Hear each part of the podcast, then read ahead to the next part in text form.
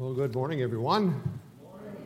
This feels strange to me. The last time I did this, I was seated behind a table, but I'm doing okay. Uh, they tell me uh, I'm kind of like a Ford. I look good on the outside, but I'm rusting from the inside out.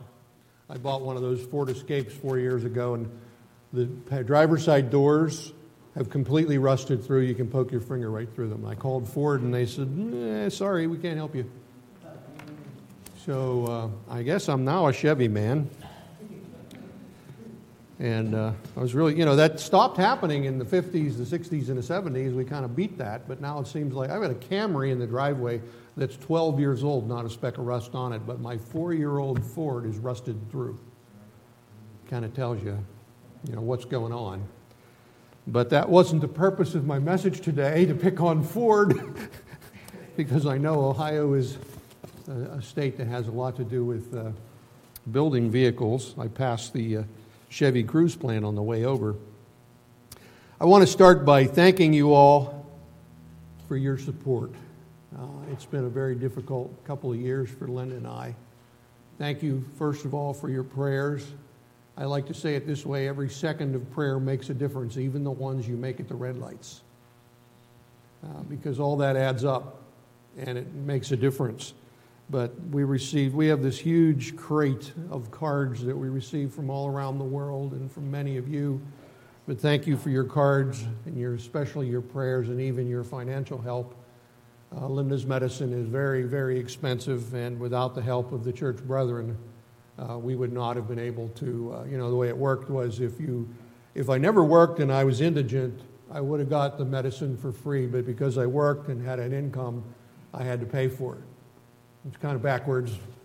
But eventually, Pfizer, the company that makes the $11,000 a month drug that Linda takes, did allow us to go on their assistance program finally, you know, after we paid a very lot of money, and uh, they let us get the medicine for a while, and I have to apply for that assistance program again in January. I would appreciate your prayers that they would help us um, with that. But uh, actually, on Friday it was exactly two years since I had my surgery, my bypass, heart bypass surgery. And some of you know, I know Bill's kept you informed and Wayne. I triple bypass, and two of the bypasses have failed. So they had me back in and they put a stent in there. And I look okay, but I can't do much because the oxygen in my system is limited to just that one blood vessel that's working at my heart now. So in March, we're hoping to get me back in to put another stent in with a specialist who can do the particular type of procedure that I need. And once I get that done, I'm hopeful that I'll be able to uh, do things like rake leaves and shovel snow and walk around the block. But I can't do much of that right now. But I do remember laying in the hospital when I was recuperating from the surgery, and I said to myself, I'm out of gas spiritually. I'm just out of gas. And, um, you know, there was a calm that came over me because I could actually feel your prayers. I don't know if anybody's been in that. I know Rick's been through a lot and some of you have been through a lot, but I could actually feel you praying. I can't explain it. And, uh, you know, I thought, well, that's just me being me, you know, because I'm kind of a high strung type A personality and I have a good imagination. And I, but every once in a while, I would, I would just feel, to me, I could feel your prayers and the prayers of my family and the prayers of the anointing of Wayne and Bill and the prayers that the brethren were making for me all around the world. And so I recovered and I survived, even though I didn't think I was going to. I mean, believe me, I had all my stuff on my desk with goodbye letters for everybody and instructions on how to take care of baby girl, my cat you know, and I thought I wasn't coming back, but here I am, and I think the, Lord allowed me to come back to take care of my wife.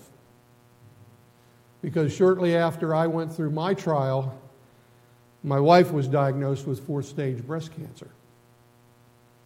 And so, you know, I want to share with you some of this trial today. And, you know, I want to talk about it uh, because it's going to match the message that I have for you today is trying to help us understand what it says in Hebrews 13:5 where Paul writes, he says, The Lord is speaking to us, and he says, I will never leave you nor forsake you. You ever get into a place where you're really having a trial and you think the Lord has forsaken you? Abandoned you, which is what that word means, abandoned? Did you feel that He's abandoned you because you're going through a trial? Well, let's look at the scriptures today and see what that means. Now, originally, I think I told Bill I was going to give a different sermon. I was planning to give you a sermon on different literary types, which is kind of a fun sermon, which I've been wanting to give for a long time. But I wasn't quite ready yet with that material, so we'll save that for another time, and we'll, we'll go on and talk about Hebrews 13.5. You want to turn there? Let's look at it. Hebrews 13.5. Let's look at it carefully. It says, Let your conversation or your conduct be without covetousness. You don't always be looking for, well, if I only had this, if I only had that, if I only hit the lottery, if I only had a promotion, or if I only didn't have this bum leg, or if I only had better vision, or if I only had a better memory, or if only I was Bill Gates' grandson, or if, only, if only this, if only that, if only, if only, if only. And the scriptures advise us be content with what you already have. There is a plan. You can't see the plan as well as we would like, but there is a plan, and you're living that plan and that purpose. You know, whether you're walking inside the will of God or outside the will of God, there's a plan, and it works on both sides. You know, there's a cause and effect, there's consequences for decisions. And so he, he says, Be content with what you have or the situation that you're in. For he said, I will never leave you nor forsake you. And forsake is abandon. That's what that word means abandon. Have nothing to do with you. Okay? So that we may boldly say, The Lord is my helper. You know, sometimes if you're properly humble by life and by the Word of God and by understanding the truth that is contained there, thinking of the Lord as being my helper kind of seems backwards, doesn't it? How does the boss, he's the boss, right? How does the boss be my helper? Because when you're the, when you're the guy with the certificate, the guy who's the, you know, the assistant or the journeyman is your helper. He, he gets paid less, he picks up after the mess. You know, he's the helper. And, and the Bible describes the Lord as our helper. And says that when Christ returns, that he will gird himself as he did the night before he died and wash the feet of the apostles, the disciples. They were really disciples at that time, became apostles later. But he will gird himself when he comes back, King of kings, Lord of lords, in all of his glory. He will gird himself and make us all sit down, and he will serve us. That's the example that he gives us. And Paul writes it here, here, that way. He says, The Lord is my helper, and I don't need to fear what man will do to me. Or you can even extrapolate to mean, I don't need to fear what life will do to me. Because the Lord is my helper. Okay, what does the helper do? If you have a helper, what does a helper do? Does a helper mean you don't have to do the job? No, you still have to do the job. He's just going to help you do the job, right? You still have to get the work done. You still have to accomplish the task. You still have to live through the moment, but there's going to be a helper there. He's going to help you get through it. So I will never leave you nor forsake you, but I'm going to help you, is what this says. I'm not going to abandon you, but you're still going to have to live in this evil world and live through what this evil world is going to bring before you, but I will help you. And helping is a whole range of things, you know, from uh, giving us a good mental attitude right up to and including outright intervention and healing. Those are all factors in the range of helping, right? Now I want to share my story with Linda, uh, with you about my wife. So I'm just getting back to being semi-normal from my surgery, where the, where I can drive and I can go out and I can do what I need to do, as long as it didn't require a lot of physical activity. And my job doesn't. I sit at a desk all day and look at a computer. The only time physical activity is required is when I visit my stores. I work for 7 Eleven. I'm what they call a regional environmental specialist. And uh, what I do is my job is to make sure that all the 7 Elevens comply with all the rules and regulations federal, state, local, fire marshal, all the rules and regulations, file all the permits for 331 stores. And recently, 7 Eleven just bought all the Sunoco's so I'll be spending a lot more time in Ohio because the Ohio Turnpike, Turnpike is all Sunoco. So all those stores now will be under my responsibility. That's what I do. So most of what I do is type at a computer and take email and answer questions and deal with state inspector people and calm them down when they're mad at us. So it's like a public relations job. So I don't have a lot of physical work. So I was up and around and Linda had gone to the store. We have these cats. Ask me about the cats later. Right now, I have six cats. Now, I'm not turning into the cat guy or the cat lady, you know. What happens is we live next to a dairy farm, and irresponsible people who have cats want to get rid of them. They think you just drop them off at the dairy farm, and somehow the cows will magically take care of the cats. And first thing the farmer does is shoo them out of there. He doesn't want them. He keeps one cat around to do as a mouser. So they, they come to the closest house, which happens to be moi. So I own three cats, which are our pets. And we love them, and they're like our children.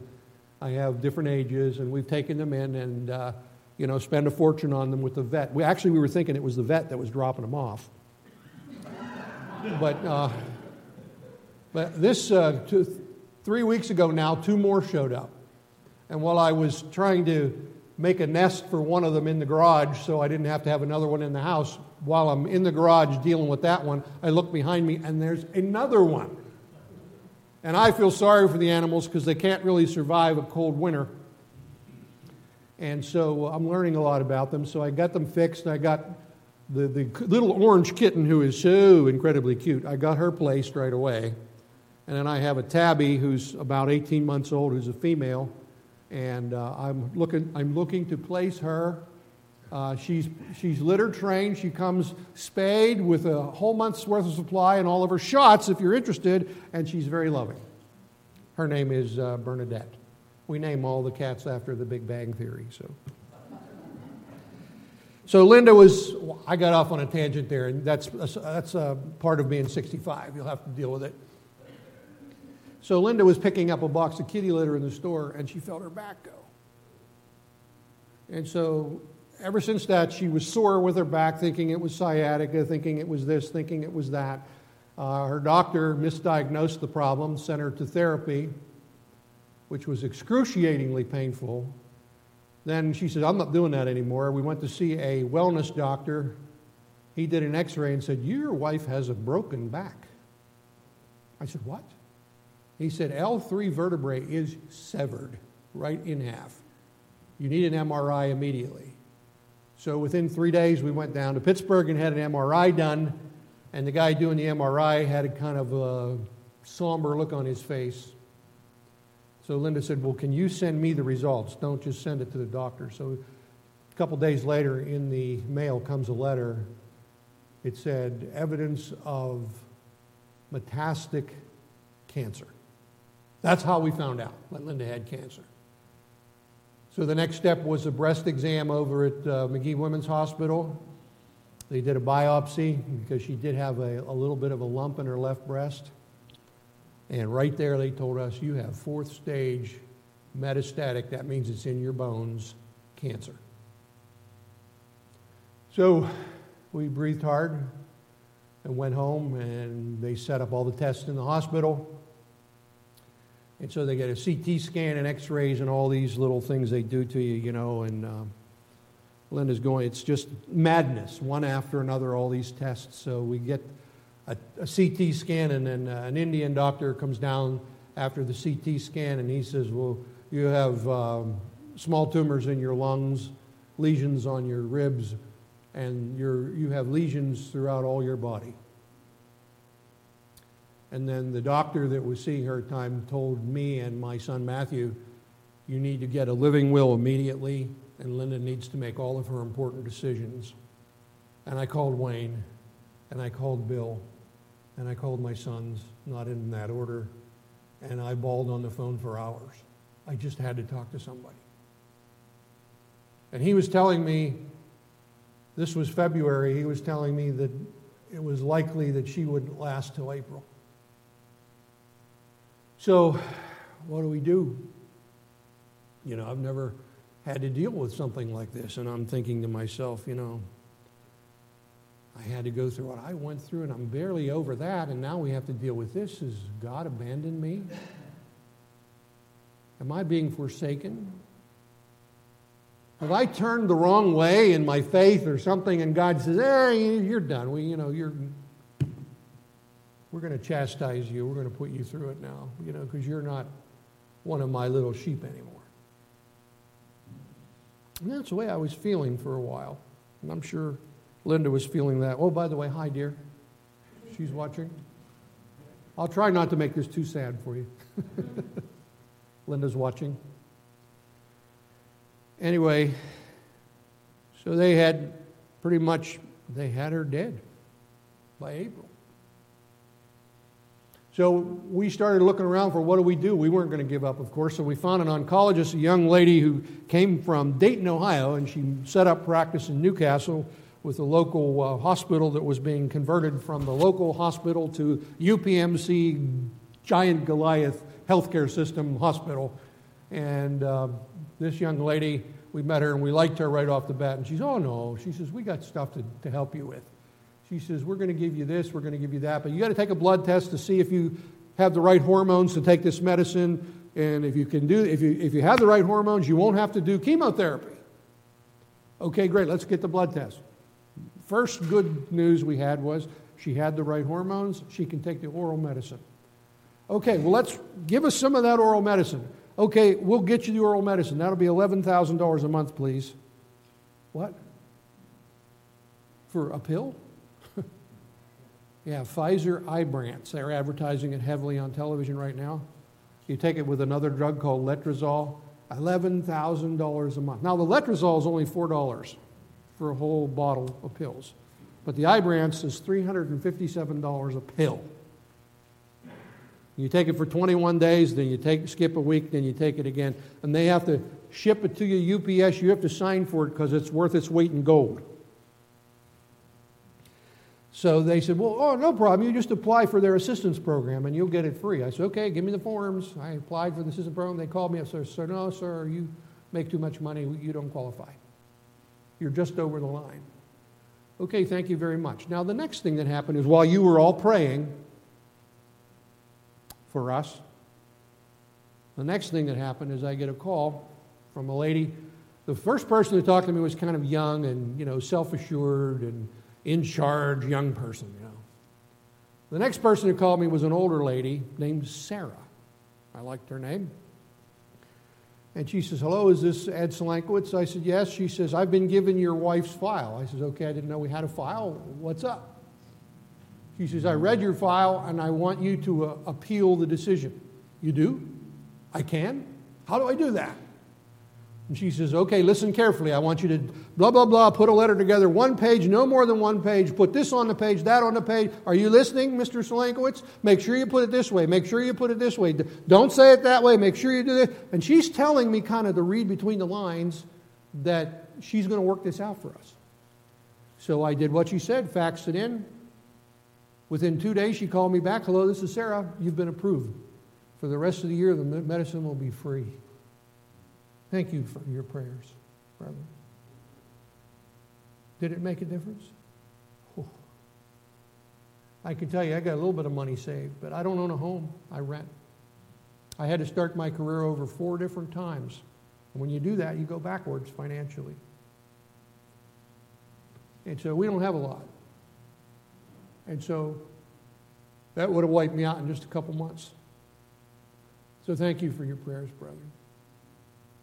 And then checks started to come in from the churches that know of me the independent churches, the CGI churches, the UCG churches, the COG churches, and the, you know, the ones whose name I can't even remember. Checks started to arrive to help us pay for what we had already paid, which was considerable, because I had to pay for it in the beginning. Thank you, brother for your prayers and your help. It made a difference. I want you to hear that. It made a difference. So now they're telling us the Ibrance, we'll see if it works. Start to work. Linda's tumor marker, that's what the medical doctors call it's, it's a whole list of blood chemistry, and when you put it all together, they call it the tumor marker. Okay, Linda started out with her tumor marker was 366. We had blood work yesterday, so we're waiting on the results, but the one a month ago or two weeks ago that we took was 58. Normal is 38. So your tumor marker is about 38 or 40. Linda's down to 58 from 366. Now, she'll always have fourth stage breast cancer. I learned that you never not have it. Once you get it, you always have it. It's a matter of managing it and dealing with the disease as it progresses. But it looks like her body is responding to the medicine and your prayers and the intervention from our Father. Yahweh Rafika. God our healer, one of his names. Yahweh Rafika. God our healer. So she has to take another medicine in January, which she hasn't been able to take yet, which is bone building. Now, when we went in to see the radiologist, because Linda didn't have to have um, radiation treatment, she had, um, I don't know, I think five or six treatments in her hips because she has tumors all through her bones. And I saw the x rays. And that humbled me to see the x ray of your wife with tumors all over her bones, especially down her back, where her back had broken and she had to have surgery in April. And she had, maybe you didn't hear this, but she had surgery in April. Then we got her home and she was beginning to heal, and then her back broke open and I could see her spine. So she had to go back and go through that whole thing again. And that surgery was worse than my open heart surgery in terms of pain and suffering. So Linda went through that twice. And I lived in the hospital with her. And uh, when I came back the second time, we said, He's back. Because I'm a pretty good patient advocate. I'm not real popular with Presbyterian Hospital. But that's my honey. That's my baby. And you're going to take care of my baby when I'm there. You know, so she starts on the bone meds in January. But while we were looking at the x rays, the radiologist said, You know what? I've never seen this before. Come here, I want to show you this. So he showed me on Linda's spine, showed us, she was with me, a hole in her spine the size of a quarter. And he said, But look right here. He says, With cancer cells, you have, when, bone, when you're dealing with bone cancer, you have bone builders and you have bone eaters. Now, you've seen people that have had deformity on their face where the bones just grow and grow and grow and grow and grow. That's a bone builder cancer. And then you've seen other people whose face just erodes away and there's nothing there and there's just skin covering. That's a bone eater cancer. Linda has both. He said, Look here at this spot here. And he showed us on her spine this hole the size of a quarter. And he says, The cancer is eating it away up here and it's rebuilding it over here. He said, I've never seen that before. Thank you for your prayers. And so, you know, Linda's going through an awful situation. Now she has to take hydra, she takes morphine, and I can't think of the name of the other one. It's not Oxycontin, oxycodone she takes. So she's pretty much like a drug addict. Sorry, dear we, you know, she's my my resident drug addict. I am too a little bit, I guess. I take a medicine too that's like that. But she takes a lot of pain medicine every day, and that debilitates her. Know, she would like to come and be with you because she just would like to thank you personally, but because of her back surgery, traveling in a car is very difficult for her because she has all those rods and screws in her back, and she still has all those tumors in her spine and in her hips and so forth and dealing with the medicine keeps her pretty much bedridden most of the time. You know, we can go out to eat once in a while, and she even will do dishes occasionally and a few things like that, and, you know, play with the cats that we have, millions of, no, just six. And she's doing okay. she's doing as best as she can. Now, Linda's a church kid. She came into the church when she was a little girl. Linda's mom was 96, a deaconess, died uh, a couple years ago. And Linda started the church. Linda actually met Herbert W. Armstrong and Loma Armstrong. She goes back that far. Linda goes back to the late 50s in the church. I came in the church in 1972. But Linda goes way back. She's a church kid, grew up in the church. And we wondered did God forsake her? I watched her go through this. This was horrible. You know, what I went through I thought was bad. And Linda took care of me when I was sick. I moved my bed into the living room, bought one of those recliner chair thingies, you know, and I lived in there eh, eh, for six months because I couldn't really do anything or go anywhere. And I was diagnosed with PTSD, which I still have a little bit, take medicine for it, because I woke up a little sooner than I should have in the hospital and all that stuff. But I won't go into that. But we, we've been through it. And I said, Well, did God forsake me? And then when we went through what Linda is going through, as we're going through it now, said, Did God forsake us?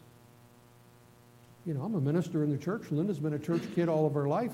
We've dedicated our life to the truth of the Bible and living God's way. God forsaken us? Did you ever think that? Did you ever think that when things don't go well? If God was here, if God was with me, that wouldn't have happened. No, the truth of the matter is, if you were God, it wouldn't have happened, but you're not, and I'm not yet. So when bad things happen, you think to yourself, if God was here, that traffic accident, accident wouldn't have happened. Or Mr. Skelton wouldn't have fallen. Or Linda wouldn't have gotten cancer. No, your Bible does not teach that. And today we're going to see what the Bible does teach. Turn with me to Genesis chapter 3, verse 17. Genesis chapter 3, verse 17. And it says, And unto Adam he said, Because you have hearkened unto the voice of your wife and eaten of the tree of which I commanded you, saying, Thou shalt not eat of it. Have you ever eaten of the tree that God says don't eat of? Every hand should go up. You wouldn't have done any better in the Garden of Eden than they did. Have you done something that God said don't do? Have you neglected to do something that God said you should do? Absolutely. So read this like it's being written about you, about me, about us. Of which I commanded you not to eat of it. Cursed is the ground for your sake. In sorrow you shall eat it all the days of your life. Now, we're not just talking about agriculture. You know, when my garden doesn't do well, I don't have a garden this year, but years past I had a garden, it didn't cause me to be sad. you know, disappointed maybe, but, you know, I didn't weep. I wasn't sad. I don't think sorrow was the word, you know. I suppose if I needed that to eat, it would make a difference, but I don't. I can go to Giant Eagle and get everything I want, right? But it says, in, it says you're going to live with sorrow. The joy and the gladness of the Garden of Eden was shut off, and there was an angel there with, you know, a flaming sword keeping you out. You're not going back into that place. You're living in the wilderness. And it's going to be a sorry sight to see. You're going to struggle. All the days of your life shall it bring forth to thee, and thou shalt eat the herb of the field. In the sweat of your face shall you eat bread until you return to the ground, for it was for out of it you were taken, for dust you are, and dust you, you will return. And so he talks about thorns and thistles. Things are going to happen in your life that are going to work against you. We don't live in an agrarian society very much. We still have farms, but they're more corporate farms. They're more like factories now. But what he's saying is things are going to work against you in this life. You know, you never saw a snake eat dirt, right? Anybody? See a snake eat dirt? Snakes don't eat dirt. But yet God says, On your belly you will go, Satan, and dust you will consume all the day of your life. He's not going to eat dirt. You're the dust. I'm the dust. Right here. For out of the ground you were taken. Dust you are, and to dust you will return. Satan is going to try to consume you with his evil in this world. Consume me. And God has not taken us out of this world. Remember when Jesus prayed the night before he was crucified? He says, I pray that you don't take them out of the world, but that you keep them from the evil one. We're not taken out of the world. But Christ knew there is this battle, right here spoken of. There is this battle. So we need to understand when Paul writes that God says to us in Hebrews 13:5, I will never leave you nor forsake you, we need to understand what he promises and what he doesn't promise in those words. So that we won't get into a situation when we're struggling with a trial or a tribulation. Oh, God's not with me. If he'd have been here, that wouldn't have happened. No, not the case. Let's look at a couple examples in Scripture. Turn with me to Genesis 37 now. The story of Joseph, my favorite Bible character. And I'm just going to quickly go through this. We don't have time to go through the whole story of Joseph. You know the story. You know, Joseph was the favored son. He had a dream. His brothers were very jealous of the dream that he would rise up over them and have power over them. And the father gave him a coat of many colors, and he gets you know, thrown in the well and he gets sold into Egypt and all of that stuff. You know the story. But let's just go through some of the highlights. And for chapter 37 of Genesis uh, and verse 23, and it came to pass when Joseph was come, his brother, that they stripped Joseph out of the coat of his many colors, and they took him and cast him into a pit, and the pit was empty, and there wasn't even any water in there for him to drink. Okay? And Judah said unto his brother in verse 26, What profit is it that we slay our brother and conceal his blood? Come, let us sell him to the Ishmaelites, and let our, let our hands not be upon him, for he's our brother and our flesh. And his brethren were content. Then there passed by Midianites, merchantmen, and they drew up and lifted Joseph out of the pit and sold Joseph to the Ishmaelites for 20 pieces of silver. That was a handsome sum in that day. And they brought Joseph to Egypt. Verse 31 And they took Joseph's coat and killed a kid of the goats and dipped the coat in the blood. And they sent the coat of many colors and they brought it to their father. What a horrible thing to do. Brought it to their father and said, This have we now found, and uh, this have we found. Know now whether it be your son's coat or not. And he knew it and said, It is my son's coat. An evil beast has devoured him. Joseph is without doubt rent in pieces. And Jacob tore his clothes and put on sackcloth, and he mourned for his son for many, many days. Can you imagine that? Believing that a tiger or a lion had taken your youngest son and tore him apart. Can you imagine that? And all his sons and daughters rose up and comforted him, but he refused to be comforted. He said, For I will go down to the grave unto my son mourning. And he wept for his son. Now, over in verse, verse 1 of chapter 39. And so Joseph was brought down to Egypt, and Potiphar, an officer of Pharaoh, captain of the guard, an Egyptian, brought him uh, of the hands of the Ishmaelites, which had brought him down thither. Notice what verse 2 says and the Lord was with Joseph.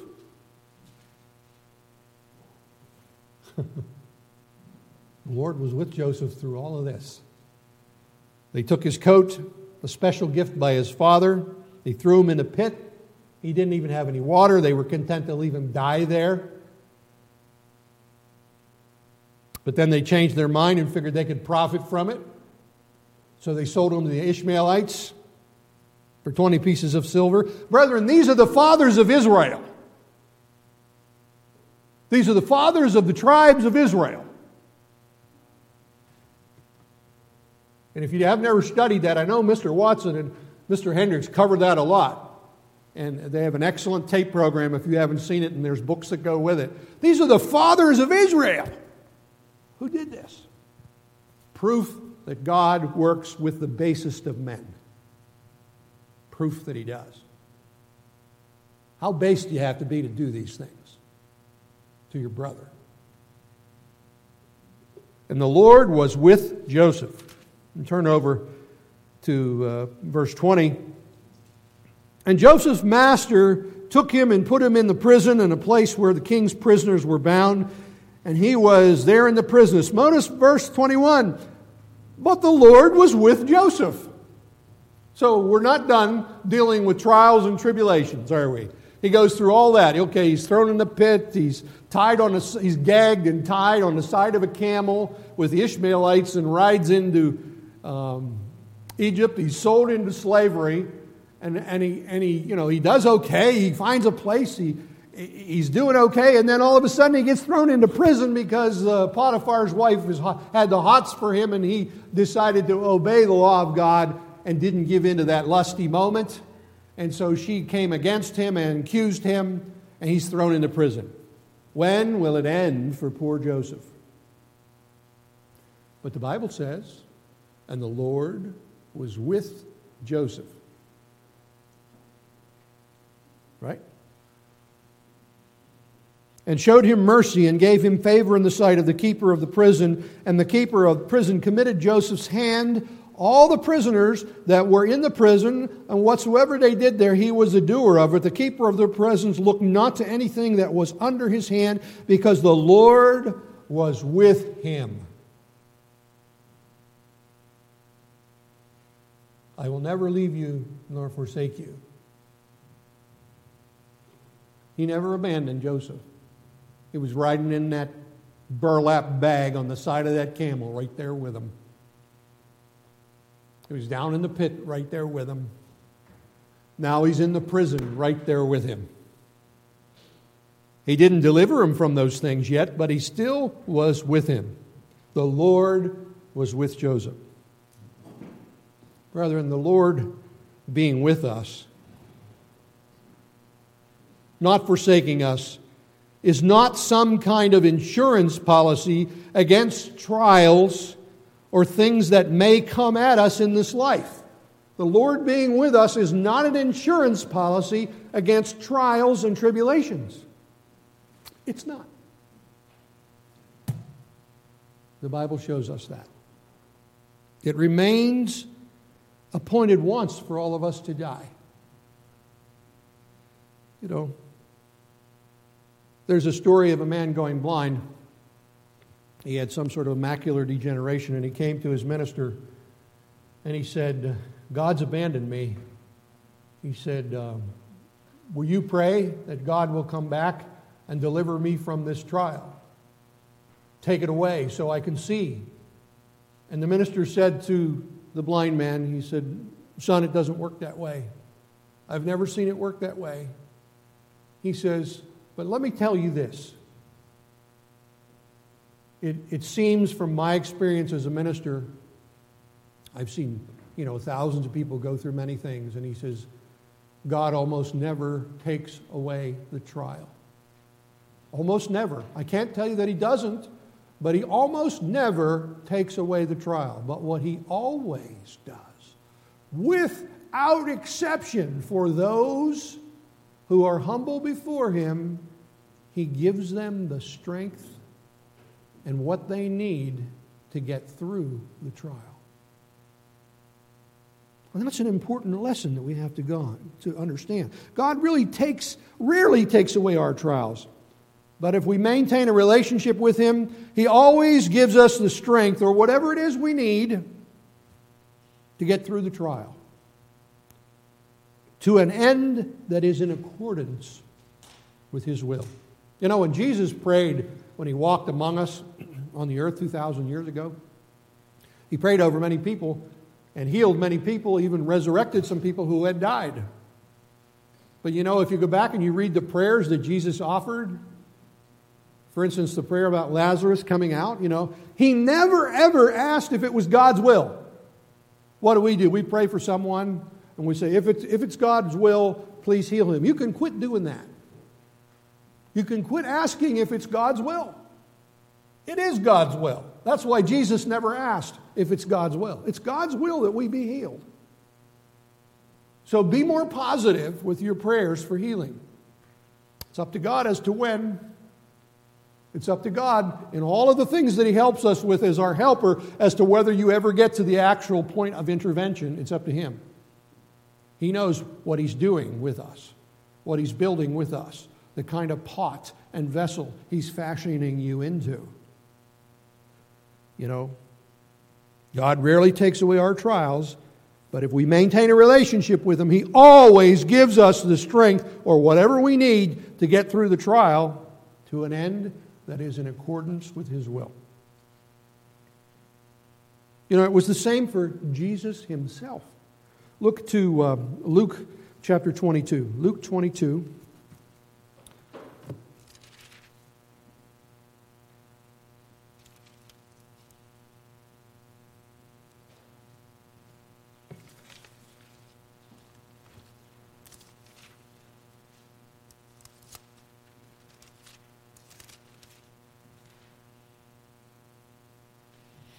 And verse 41, 41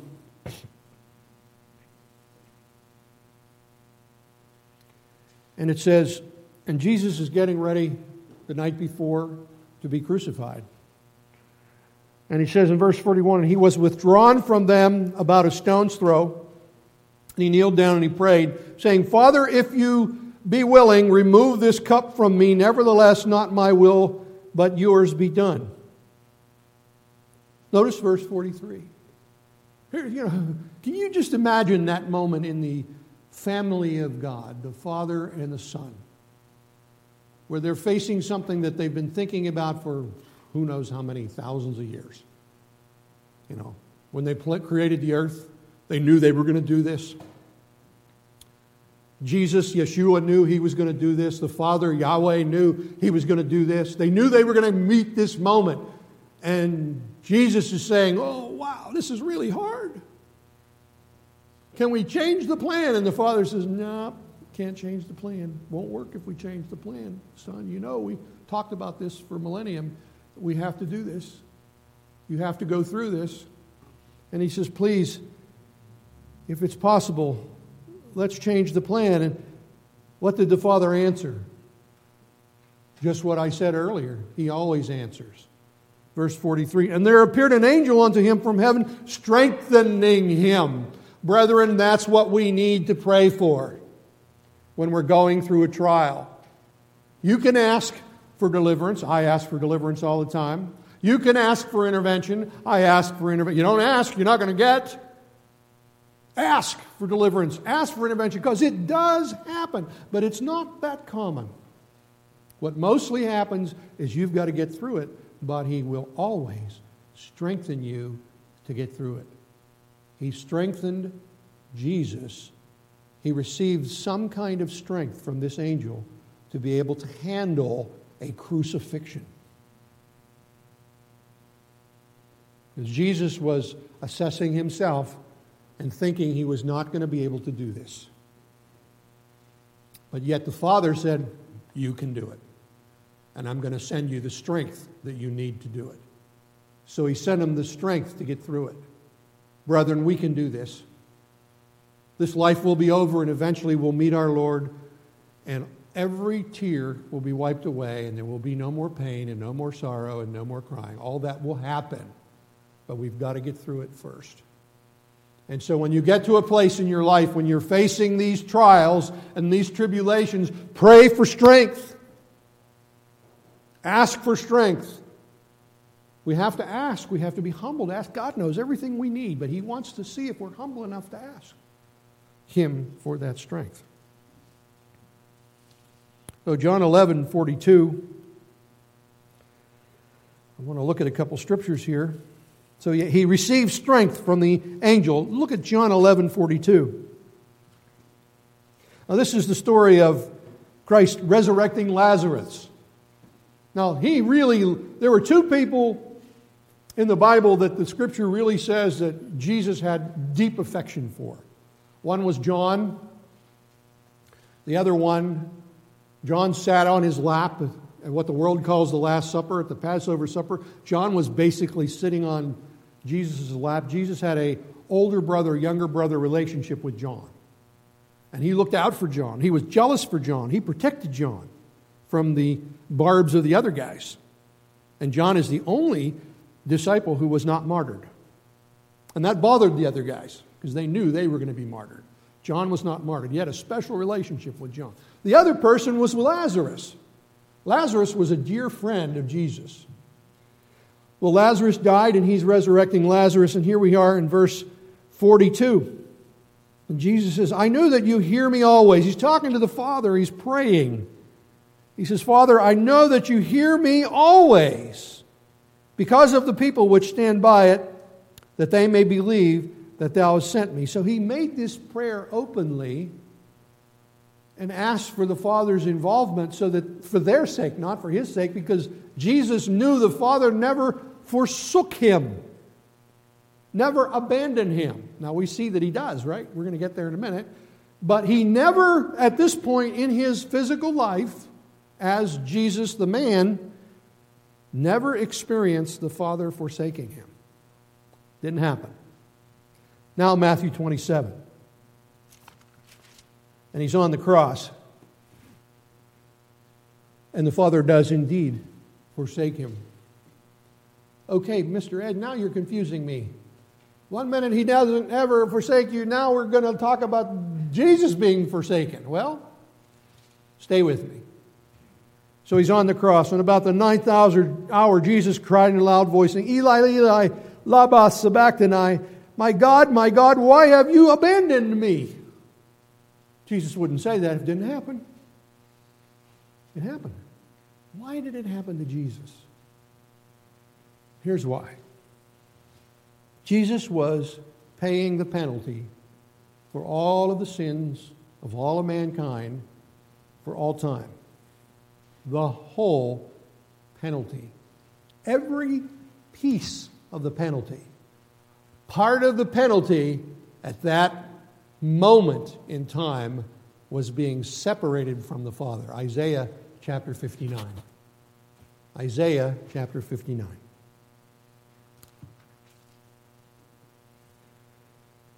Verse 1 Behold, the Lord's hand is not shortened that he cannot save neither his ear heavy that he cannot hear, but your sins have separated between you and your God, and your sins have hid his face from you that he will not hear. Jesus paid that penalty for you and for me on the cross. And that's what's being described in Matthew 27. When the Father forsook him, he was paying that part of your penalty and my penalty and it hurt him deeply. It surprised him. He didn't expect it. It was devastating. It was the strength that he was relying on. But the father waited till the last second out of compassion for his son, waited for the last second and kept it as brief as possible. But he allowed it to happen because it was part of the penalty that he was paying for us. And it's done. In his words, it is finished. Now, Jesus is our high priest and our king and our God, and he will never leave us nor forsake us. He will never abandon us. Christ was fully paying the penalty for our sins, and part of that penalty was this separation, this forsaking. Now he says to us, having endured all of that, including the separation, he will never leave us nor forsake us. So, being with us and not forsaking us is not taking us away from trials. So, when we endure something, when something goes wrong, He doesn't promise to keep us from all those trials. But He did give us some guidance, didn't He? We'll talk about that guidance in a minute. But let me say that again. Being with us and not forsaking us is not taking us away from all of our trials. Now, I started this little game I play with myself. I go to put something on a table and my eyes are not that good anymore and I drop. And I go, if I was God, that wouldn't have happened. Or if I make a mistake in my checkbook and it's embarrassing, I didn't pay something or whatever. If I was God, that wouldn't have happened. I started doing this all day long. How many times I say that during the day? Try that. You'll be surprised how many times you say it stupid stuff that happens to you all day long, big, little, small. If I was God, that wouldn't happen. You know what that teaches you? You're not God. And you need to be humble before the one who is. We're not God. We're not there yet. We're still dealing with a physical world for a reason. Notice Luke 23. Some of these lessons are difficult, I, I get that, but they're important lessons that need to be told. Luke 23 and verse 43. Now we're back to the crucifixion. You got the thieves on the cross, right? And the one thief said, uh, you know, they're talking on the cross.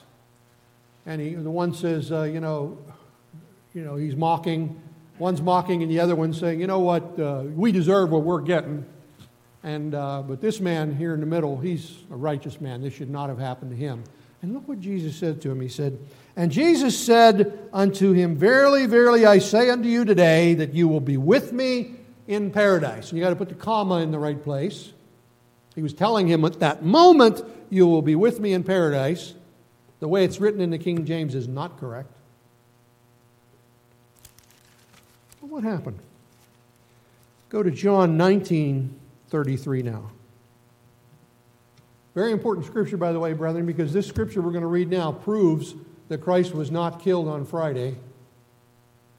The world use says he died on the preparation day. Yes, he did, but it wasn't the preparation day for a weekly Sabbath. It was a preparation day for a high day Sabbath, and this is where you find that. But here in John 31, on the point that I'm making here, the Jews, therefore, because it was the preparation that the body should not remain on the cross on the Sabbath day, for that Sabbath day was an high day, important point, besought Pilate that their legs might be broken, that they might be taken away. Then came the soldiers and broke the legs of the first and the other which was crucified with him. Jesus couldn't have been any more with them than he was. He was with them and enduring what they were enduring, living in the moment suffering with these guys. And he said to the one thief, he said, I'm telling you, buddy, you're going to be with me in paradise. And still, the thief had to have his legs broken on that cross while he was still alive.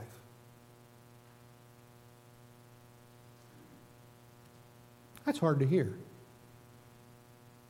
That we're going to have to endure difficult things, even though the Lord is with us. Okay, now try enduring them with the Lord not being with you. Because that's the alternative. You know, being the Lord being with you is going to strengthen you and give you something called His Holy Spirit, which He calls what? He calls it the Comforter. And comfort is an old word that's kind of changed its meaning over the years. Com forte, com Forte means in strength or powerfully. You see, the piano is not a piano, but it's a keyboard today, but we usually have a piano. A piano is actually the short name of the instrument. It's called a piano forte. And it was designed because before pianos were invented, they used something called a harpsichord, and it made a tone, but it would only be so loud, and choirs and musicians wanted something that could be both loud and soft, so they created the piano soft forte. And now we just call it a piano, but the word forte means louder with strength. So comforter means I come to you in strength. The Holy Spirit comes to us in strength. You know, when we use the word tribulation or think of it we tend to project that concept onto a certain prophetic time yet ahead.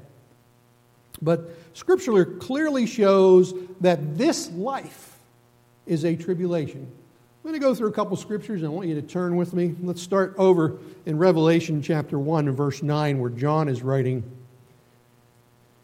Revelation chapter 1, verse 9. John, the one that he loved, that Jesus loved with special affection, like a younger brother, like a baby brother. I, John, who am also your brother and companion in tribulation. John wrote that a long time ago. What tribulation is he talking about? He's talking about life. And back then it was really hard on the Christians. They were being mightily persecuted. How about John 16 33? John 16 33. Jesus speaking, These things have I spoken unto you, that in me you might have peace. In the world you will have tribulation. He says, Be of good cheer, cheer. I have overcome the world. So he says he gives us a kind of peace that we can't have without his presence. Boy, I needed that when I was laying in that hospital bed. And Linda, Linda needs that. Yeah, baby. right? She needs that peace. Because it's tough when you're facing what she's dealing with. Acts 14 22. Acts 14 22. And when they had, this is verse 21, and when they had preached the gospel to the city and had taught many, they returned again to Lystra and to Iconium and Antioch, confirming the souls of the disciples and exhorting them to continue in faith, and that we must through much tribulation enter into the kingdom of heaven. So it's what you're dealing with is preparing you for the kingdom of heaven. So you'll have God's peace if He's with you. And if He's with you, you're being prepared for the kingdom of heaven. Understand that. Embrace that. In Romans 8:35, Who shall separate us from the love of Christ? Shall tribulation or distress or persecution or famine or nakedness or peril or sword? It is written, For we are killed all the day long. We are counted sheep for the slaughter. Who will separate us from the love of Christ? No one. You're not going to be separated because you're going through a trial. You're just realizing you're not God yet. You're still living in a physical world. You're still living in Satan's world. We're still living in a world that is not the kingdom of heaven yet. And it's not going to be easy to get through that time. So, tribulation is all around us. For some, it's worse than others, but it's by no means a measure of one's righteousness. Because you're dealing with tribulation, it's not a measure of your righteousness. You know, Christ was perfect. Look at his tribulation. Joseph was the good son. The good son. Look at his tribulation.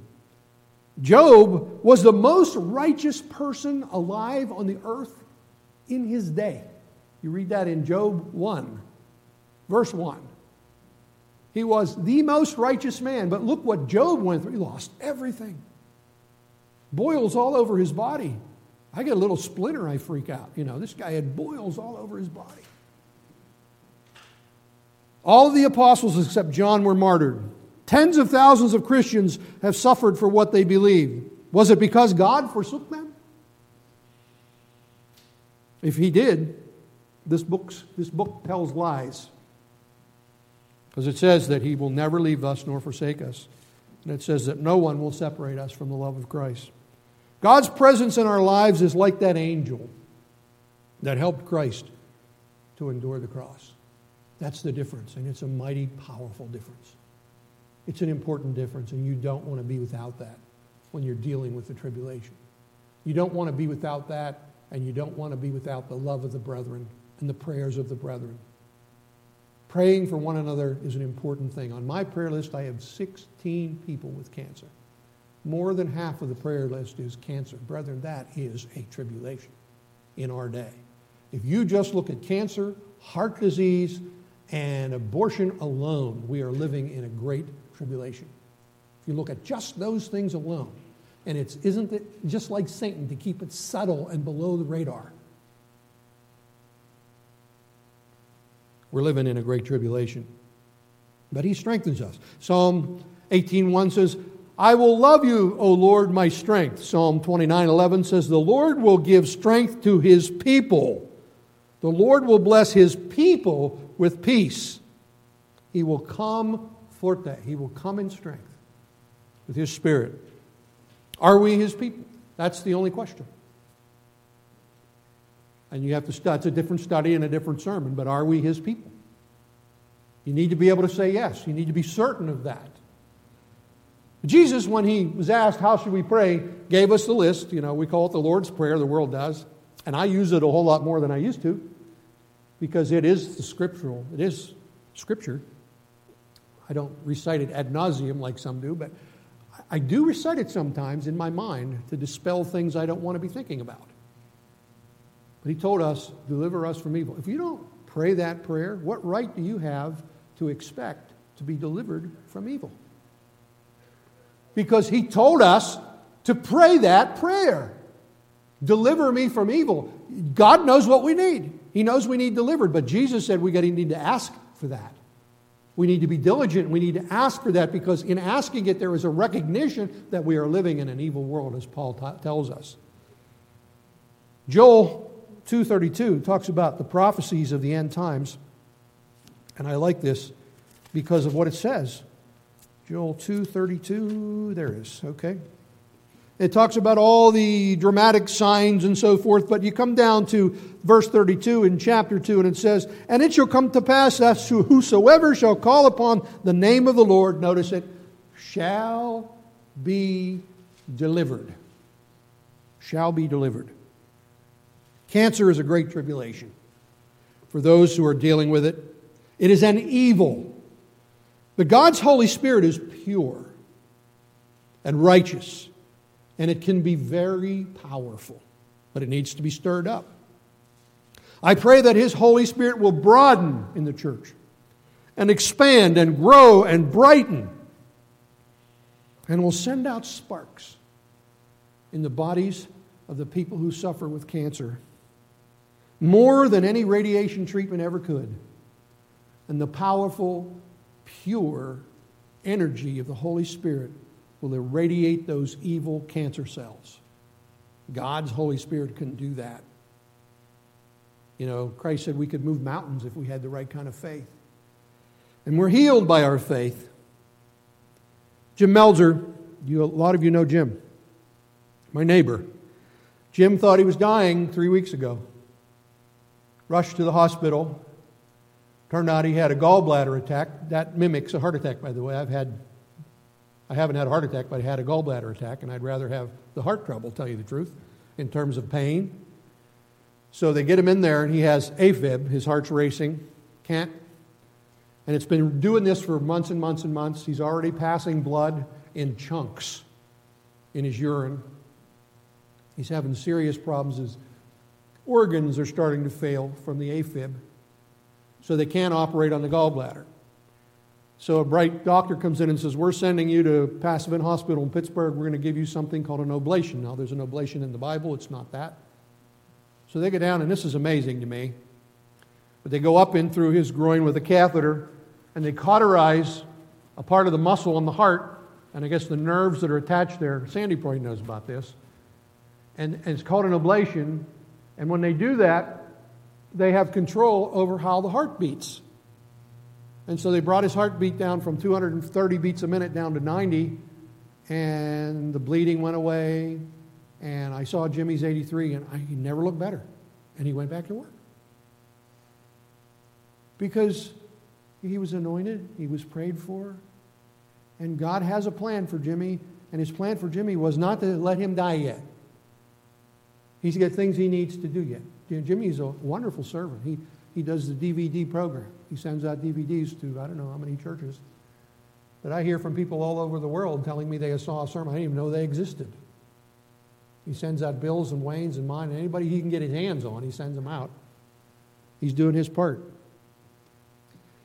So Jim was delivered.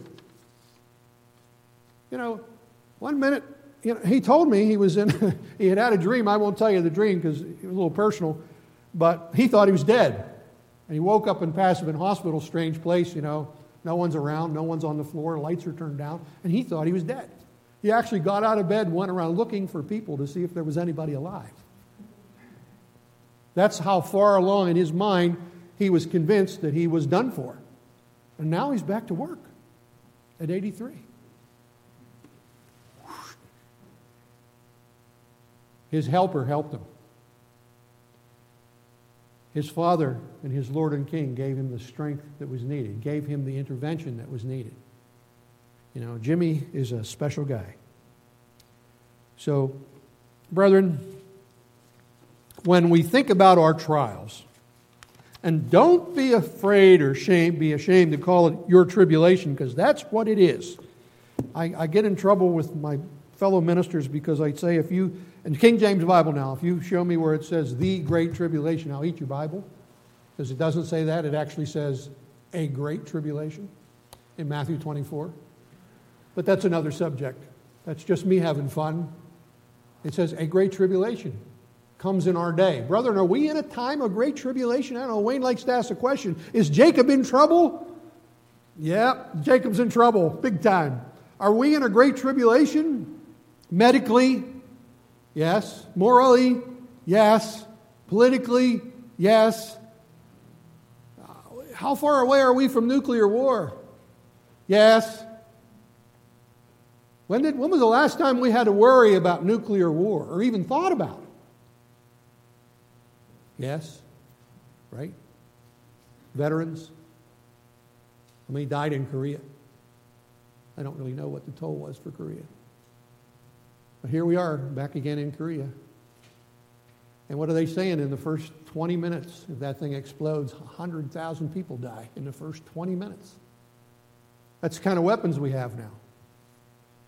And that's just the conventional ones. That's not even the nuclear arsenal that, that, that exists around that area.